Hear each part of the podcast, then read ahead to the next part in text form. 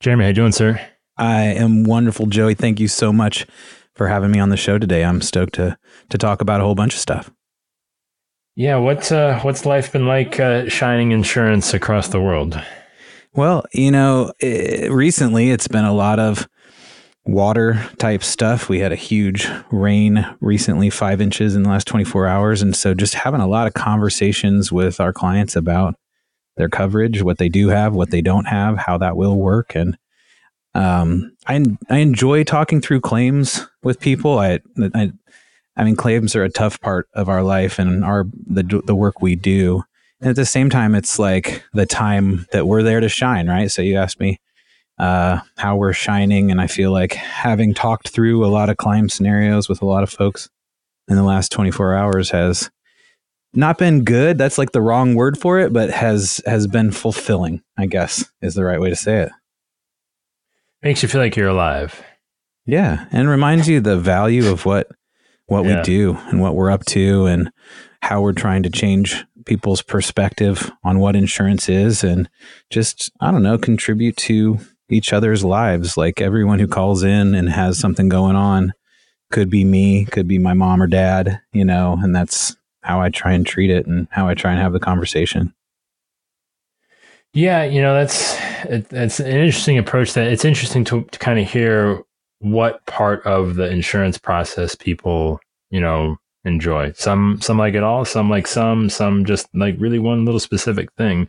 Yeah. Um, is there is there a corner of it that really just kind of gets under your skin? It's like, man, I'm just this is not where I excel. You know what I'm not good at is. And I just said I like talking through claims, so maybe this contradicts itself. But some of the empathy stuff, like my team loves sending out stuff for people when they have a birthday or when they have something going on and like we're really good at that as an agency and I love doing that and I'm glad we do it but when we're sitting around a conference table talking about like what we're going to put in that box and how we're going to get that sent out and sort of what kind yeah. of wrapping like my brain my you know just like shuts down and I just don't there's something about that side of it that I struggle with a little bit um what I love is systems and explaining things to people. You know, so I love explaining things to people on the front end when we're talking about insurance and they're considering whether to work with Shine or not, and in the claims side when they're dealing with, you know, how well their policy is going to take care of them.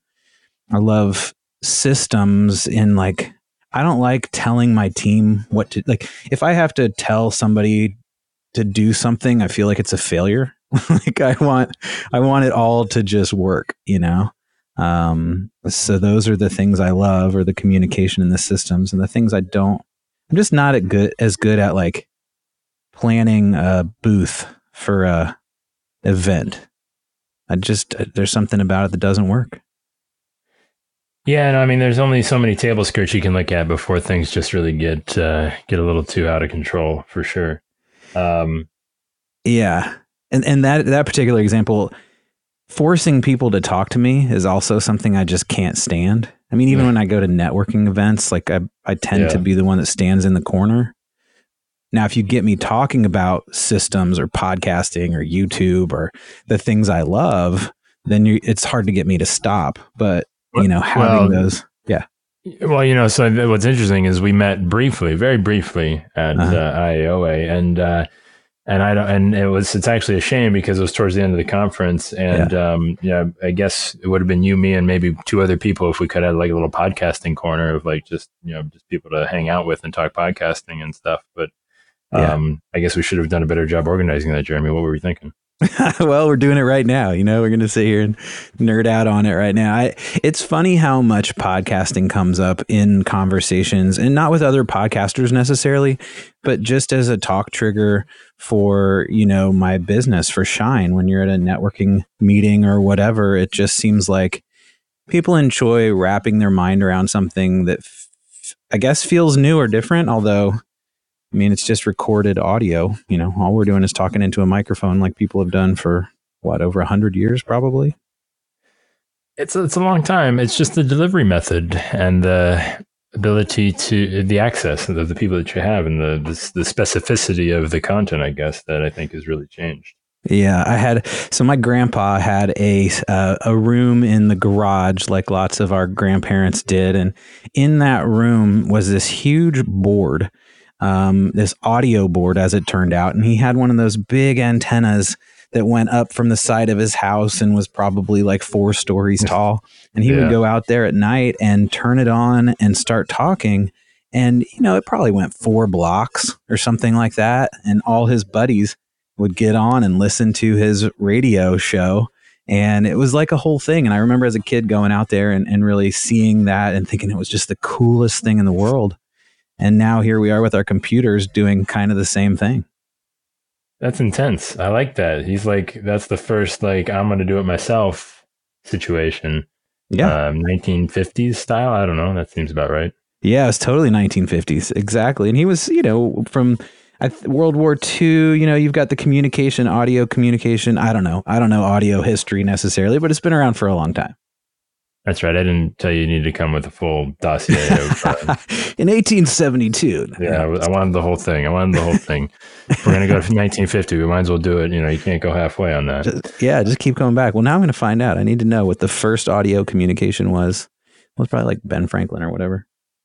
So I mean, that's fascinating. It sounds like, and this this is weird. It sounds like it's in the blood a little bit. I'm I'm always curious if that's that plays into it or not. I don't know, but um, but yeah. So you actually you, you were doing something that I've long kind of been internally conflicted about as to whether or not it would actually pay off. And I'm glad mm. that you exist, Jeremy, and, and that you have proven this to be like a thing because I want more people to know about it because I enjoy podcasting. I just haven't met anybody really that's been successful at it in driving insurance business. Yeah. And and that's kind of one of the things that I wanted to kind of hear from you because the the interesting thing, I mean, tell me let's go back just when did you decide I'm going to do this and how long did it take before you actually uh, start to finish before it became, you know, episode 1 was live? So uh, when we started Shine Insurance like five years ago, we read a book by Jay Baer, and the book is Youtility. And I'd suggest if you haven't read any of Jay Baer's work, it's it's great.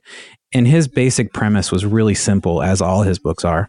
He basically said, okay, pick your ideal client, someone who you really want to do business with, and then figure out a way to do something good for them. Like doesn't have to have to do with your industry, doesn't have to do with your product or service just do something good for them and make your name associated with it, of course, and good things will happen.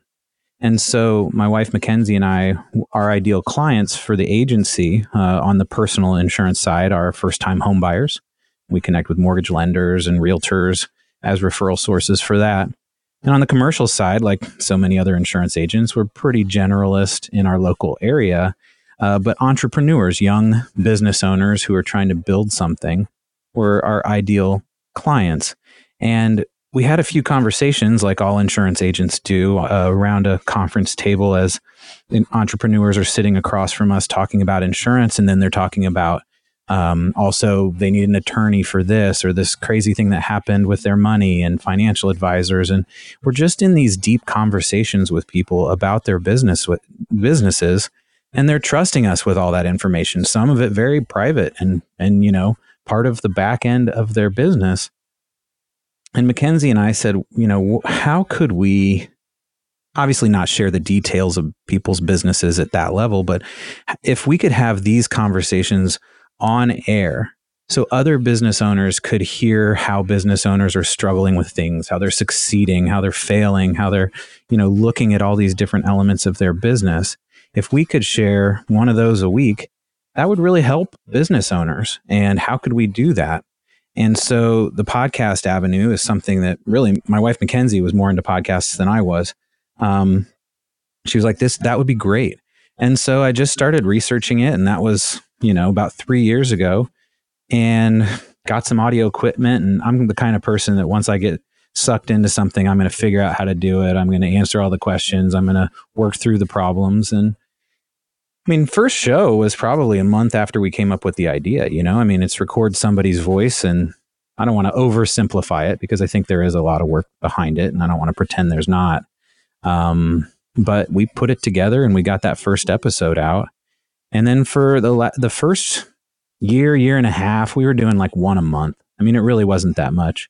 And then uh, over the course of 2018, we really said, okay, we're going to do this once a week and really committed to uh, doing it every week. And we put a system in place. And, and that's how I got everything figured out as to how to do it. And now I've been sharing with other people, you know, here's how I do it. Here's how I think you can do it um, in the simplest way possible. So now we have about 60 episodes out. Um, and, you know, it's just become this living thing and it's really drawn business in. And I don't even think I've necessarily tried that hard. I think that you can do a lot better than we have as far as making it a funnel, bringing business in from the work you're doing. But it really started back at the very beginning when we said, well, let's just do something good. And in this case, it was let's do something good for entrepreneurs or people starting up their business. Yeah, I was. I, I kind of was curious as to you kind of touched on a little bit. What changed when you made that dedication to to do it? You know, once a week, fifty two episodes in the year. Um, it, was there a moment like you said you're not necessarily trying all that hard? How do you keep it focused to the people that you want to write business with? Uh, because it is, from what I can tell, just a general business podcast. Now, a lot of these people that you're having on the episodes, mm-hmm. um, local within like do people know who these people are within the area? Yeah. Um, is that is that is that a big draw? Yeah, so I think you know when you're deciding what to do your podcast on, it's it's less you know, if you want to become big on the iTunes charts, that's a different conversation and that's not the right. conversation I'm trying to suggest. Mm-hmm. I think it's less about the listener and more about the guest. So when you decide what you want to do, let's, you know, if you have a niche well, even if you don't have a niche, if you don't have a niche, if you're a generalist, then your niche is probably your town, the town you're in, certainly the state you're in. And so, how could you create a list of your 20 ideal clients? You know, 20 to 30 ideal clients. These are the people I would love to work with. If it's in your niche, then obviously they should have businesses in your niche. If it's just in your town, then maybe it's people who are thought leaders in your town or who are influencers in your town and make a list of those people and then take a look at their social media profiles if they've done any audio work before if they've been on a show listen to it see if they sound good and then put you know the highest up people the people who you really want to have your show on your show at the at the highest point.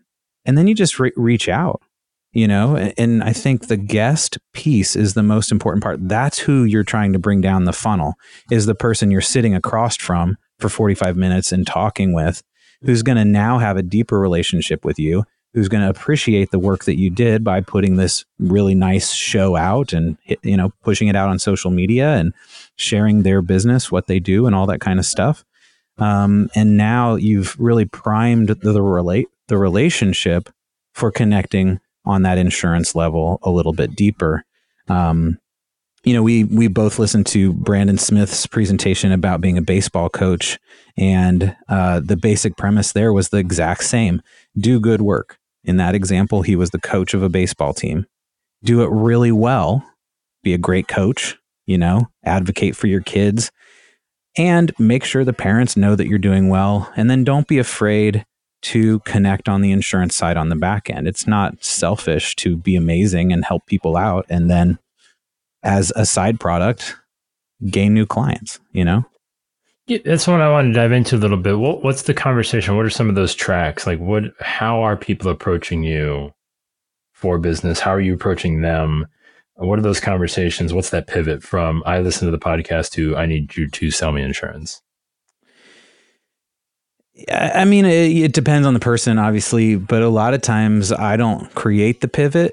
Um, I continue the conversation with the the guest. Uh, I just sent out an email yesterday to a guest I had, and he's a, a pretty well known individual in town. And there's another well known individual in town that I know he is friends with, and both of them have been on the show. And the other person's sh- episode is doing a lot better. It's getting more listens than this person I was focusing on. So I sent an, him an email, and this email is one I have. It's kind of a formal or a, a a form letter that I've created, and it's funny, and it kind of pits him against the other person. Is like, oh man, his episode's doing so well, and while yours is doing fine, it's not doing as well as his. But you're, you know, I'll tell you a secret. You're kind of, you know, you're better than he is. You, you know, so you create this competition between them and add, you know, and then I saw today on social media, he popped that episode that we recorded a couple months ago out. Did I pitch insurance? No. Am I continuing to make the connection so that the next time he thinks about insurance, next renewal that comes up, he's like, you know, I have this new connection with Jeremy, haven't given him the opportunity. Maybe it's time. I think that's the funnel. And, and I do stuff that's a little more formal than that, and I can talk about that. But I think that's probably the most the the scenario that happens the most often where I do get the business. Um, I've had many guests who contact me later and say, "Hey, let's talk about insurance." Um, I have some pivot emails, you know, where, and I have a, it's set up in my CRM where, you know, once a month, the person who I had on the guest list comes up in my CRM, and my CRM basically just says, "Where you at with this one?" And then I can look at my form letters, the ones that I've sent out, um, and decide whether I want to send something. Someone who's into automation could definitely just automate that process, and that could work great for me. I, I want the trigger, I want the decision making, and then I've got my form letters. I pop out the one that makes the most sense and do the follow up sequence. And I have one that words sort of that transition. Hey, we've established this great relationship. If you ever have any insurance needs, please let me know. Here's some of the other people I've helped out maybe a testimonial at the bottom. Um, I don't use that one a ton because I don't know, it feels kind of salesy to me, but I think that's each different person's personality and perspective on how to connect with people. Are you kicking around the idea to maybe start doing? Because I think you, I think you're you you you've built out a little bit of a studio. Do you have people come in house to do it, or will you do remote interviews, or how? Do, what's your process? Uh, I do both. So we built a studio in our agency which was great. And then that fostered a local not for profit that is a, an incubator for tech companies called the Dimension Mill. They contacted me when they were building their space and they said, We want to build a podcast studio. Would you help us? And long story short, we ended up, uh, Shine Insurance ended up paying for and sponsoring the uh, podcast studio at that at the, that incubator. So now small businesses of all kinds are using that studio space. And we've ultimately shut down our studio at, at the agency because that one's better and I like it more. And that puts me in the position to be around a bunch of other business owners um, and make those connections and network. And so I'm actually training people to podcast at that studio once a week. And I just met a new person who's a great potential client who I just taught how to podcast. So it's grown like, you know, obviously that just grew organically and it happened, but it happened by having this podcast, bringing people on, starting to build uh, this snowball around something that's cool to talk about. And then more and more people, especially as podcasting is getting more and more popular, are like, hey, I want to learn how to do that, or I want to come on your show. So it's starting to have a networking culture of its own. Yeah, and so I was curious. Have, have you thought of um, have you thought of adding um, some video to the mix? Are you is that in the works to start filming some of the episodes? So I don't know if you've ever watched Joe Rogan's podcast, but I, I feel like that's the best way to do video yeah. and podcasting. Right? You've got if you have two people on the show, then you've got your audio setup, and then you have a camera that's facing one, you have a camera that's facing the other, and then you have a third camera that's sort of set back that shows both of them from a profile. Um, I would love to record conversations in that way and then have the the camera angles you know if one person's talking then the camera's on them. If the other person's talking the camera's on them. And then once in a while it backs out um, would be awesome and i've got a great youtube channel that uh, you know has a lot of traction and i'm happy to talk about that channel but i would love to vis- you know create the visual podcast element for, for me, like it's enough tech to get the podcast part right. And so adding the video part hasn't um, hasn't been something I've felt was valuable enough to do. You know, if I had a national podcast or something like that, or if I was really going for listeners, you know, like growth of listeners more than anything else, then maybe that would have a little bit more value to me. But again, the, the podcast, the biggest thing is like bringing those guests on and stuff like that. And so video, I find actually intimidates a lot of people. Um, especially people who have not been on audio before, you know, many times before. They're already nervous about talking on a microphone. Then you put a camera in front of them and it just escalates those nerves and sometimes can make for a worse conversation. Um, so yeah, I would love to do video, but those are the reasons why I haven't.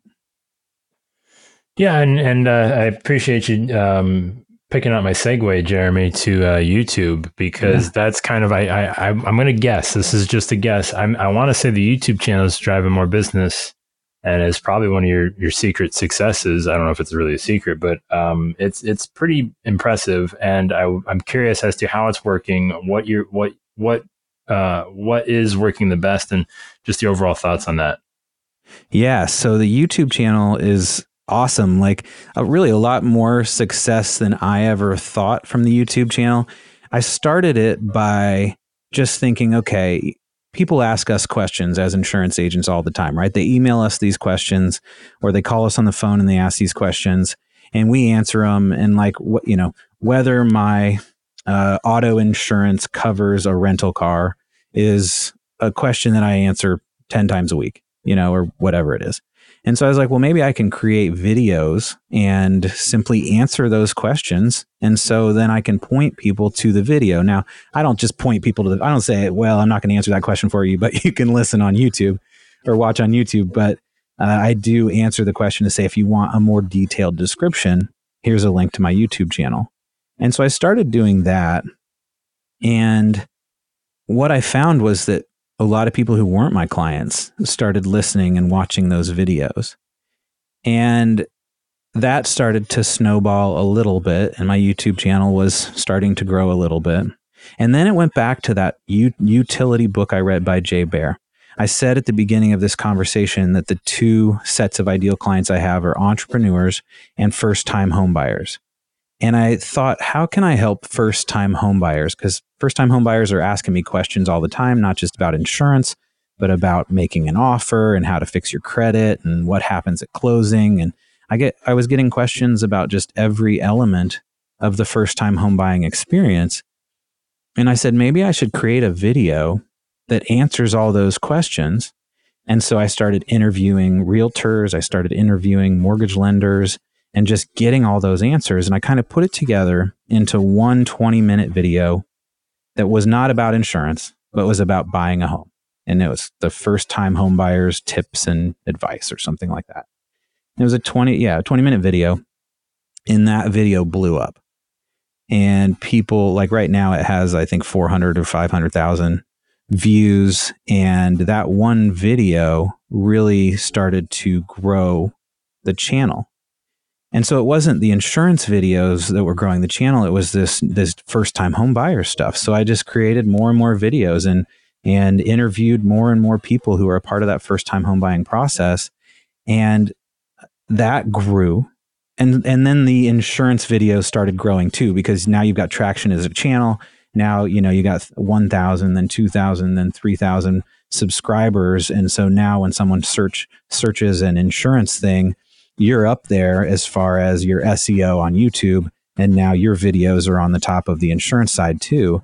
And so now if you, you know, a lot of my videos have 30, 40,000 views and, you know, I, I get, it's, it's kind of humbling, right? It's like I get, I get people writing these comments like, thank you so much. I really didn't understand. And, and now I do. And, so you know that's the the long story of how the the youtube channel grew. As far as it being a, a true funnel though um, it definitely helps. I mean it helps with existing clients. It helps people do come to me from the the the youtube channel. But i think i help a lot more people with the youtube channel that are just not even ideal clients people in completely other states other countries even where they're an- we're answering questions for them. And so making YouTube a funnel is another level of conversation that I really need to do a better job of. Um, how to how to take those viewers and bring them down the funnel. Um, but as a fairly local insurance agent in Bloomington, Indiana, you know, I'm, I've been happy with kind of the experience that it's created so far.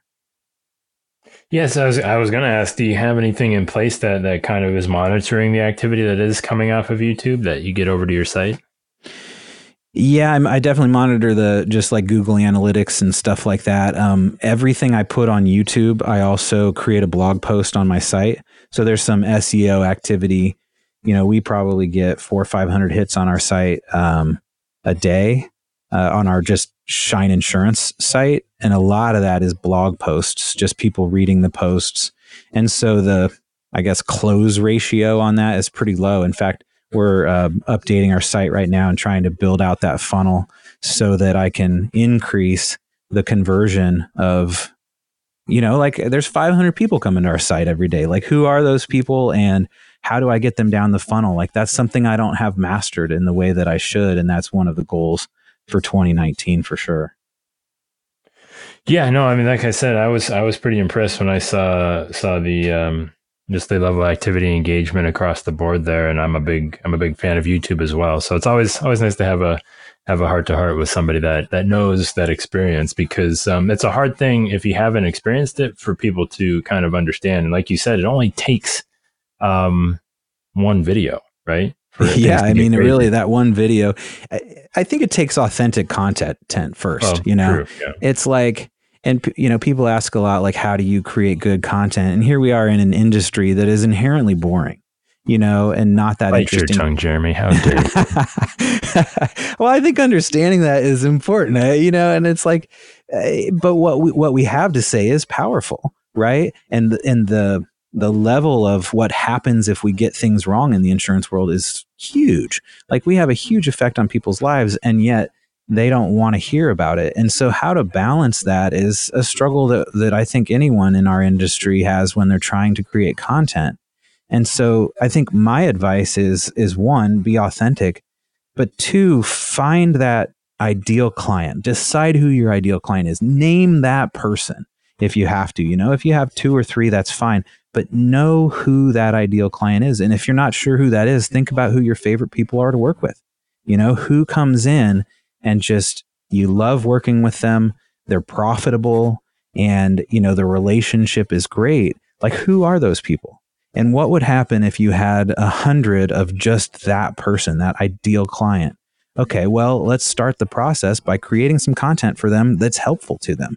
What's that going to be? You know, how can you help them? I don't know what the answer is. I, I'm trying the best I can to just help the people that I think are my ideal clients. But if that's your intention, is finding that ideal client and just helping them in you any way you can authentically. And content is a great way to do it. Videos on youtube podcasting um, you know funny memes or things on instagram uh, whatever content you can create you know infographics on how to do the thing whatever it is that could help them. These are all things that help out your ideal client and ultimately your ideal client is going to appreciate that. And when they think about insurance whether that's how they connected with you at the beginning or not, then they're going to come to you. Yeah, you know, I think it is that connection, right? And and that authenticity that's hard because um it doesn't come natural. So I guess I want to I want to kind of start to wrap things up with this is how sure. how natural of this. I mean, obviously we, we touched on your grandfather, you know, just doing a little pirate radio action. I mean, so there's some mm-hmm. some sort of base DNA in there, but like was this something that felt natural to you or was this just strictly the best way to do good stuff at at a, at a bigger scale? Well, I think it's definitely something that felt natural. I was an elementary school teacher for 13 years before becoming an insurance agent, so you know, communicating and talking is something that was a part of what I did before. Um, and so that works really well for me.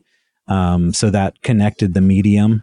Um, I, I, think when we're creating that content, it comes back to, you know, you, you know who your ideal client is now and you're trying to figure out what you want to create.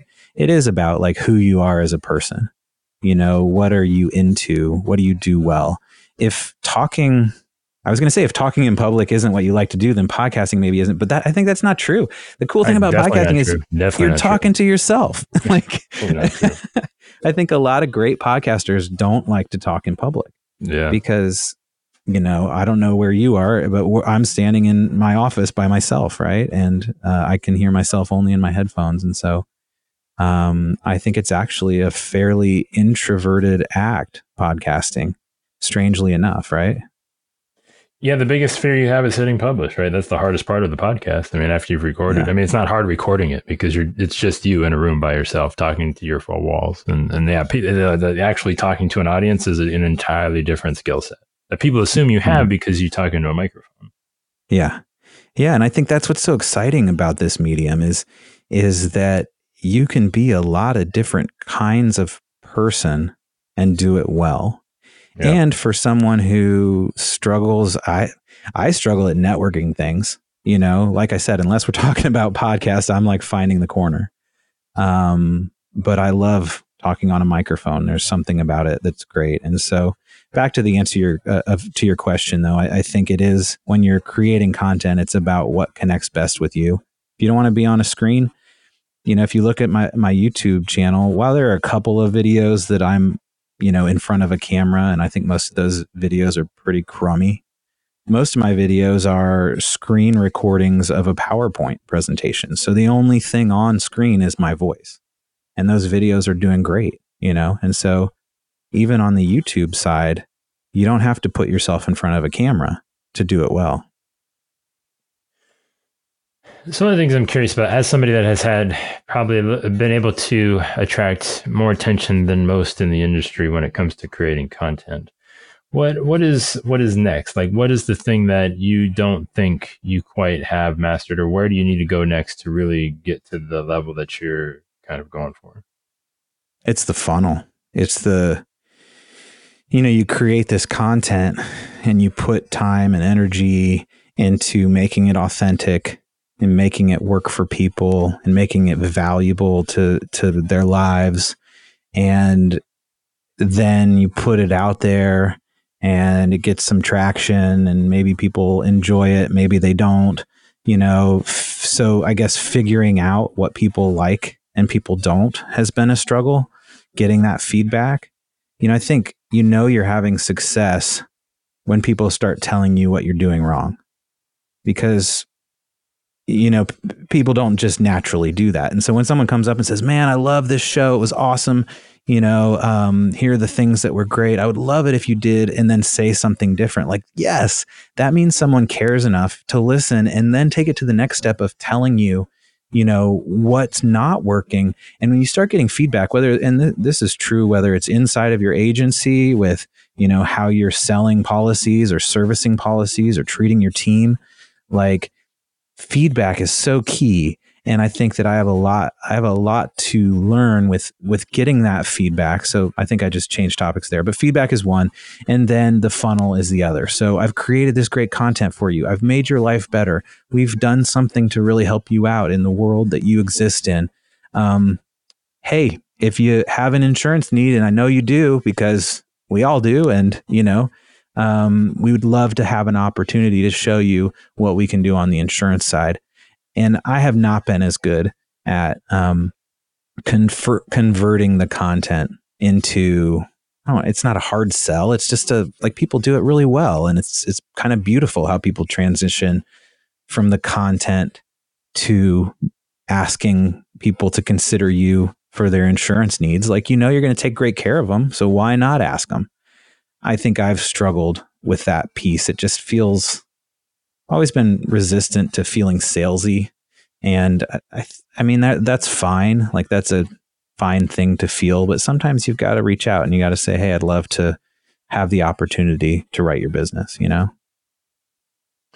Yeah. If you could, if you could, for, for everybody out there that, that hasn't dipped their toe, um, what's the one thing that they could do right now to start in whatever medium, whether it is writing the articles, jumping on a video, recording a podcast? Like, what's the one thing that uh, that might be a big mind shift for them to get them started? Well, I think it's the one we all have, and that's perfection. Like wanting perfection. You know, I think it's it's Eh, eh, you know, I hear this from from lots of people, and maybe it's a little cliche, but you just have to do it. Like if you look at my YouTube channel, there is some terrible videos on there, and if you look at anybody's successful YouTube channel and go far enough, there are some terrible videos on there. If you look at somebody's blog that's blowing up and go back to the beginning, there are some terrible blog posts, and if you look at somebody's podcast, there are some awful conversations. It has to start somewhere, And it, it can start with planning, it can start with putting things together. There's nothing wrong with that. But if you're getting to a point in your idea process where it's just like, oh man, I just can't do it because it's not right, I think that's the block, right? It's like, well, then what can you do to do it not right? Like, you know, podcasting, you know, get a $70 microphone, plug it in, and have a conversation with one of your ideal clients about the topic that you think might be cool to create a podcast about. Take the time to figure out how to host it online and put it out to iTunes. Like that all is going to take a little bit of time and energy, but then that first episode is out. And then make a second one. And, you know, I think there's some stat like 60% of podcasts only get through seven episodes and before mm-hmm. they stop, you know, like get to 10 and then, you know, figure out what's working, what's not, you know, how to say like less on the microphone or, you know, how to say um less, you know, then you start to refine. I think in anything, doing it and then refining and then analyzing and then doing it and then whatever the order was off there but you get what i'm saying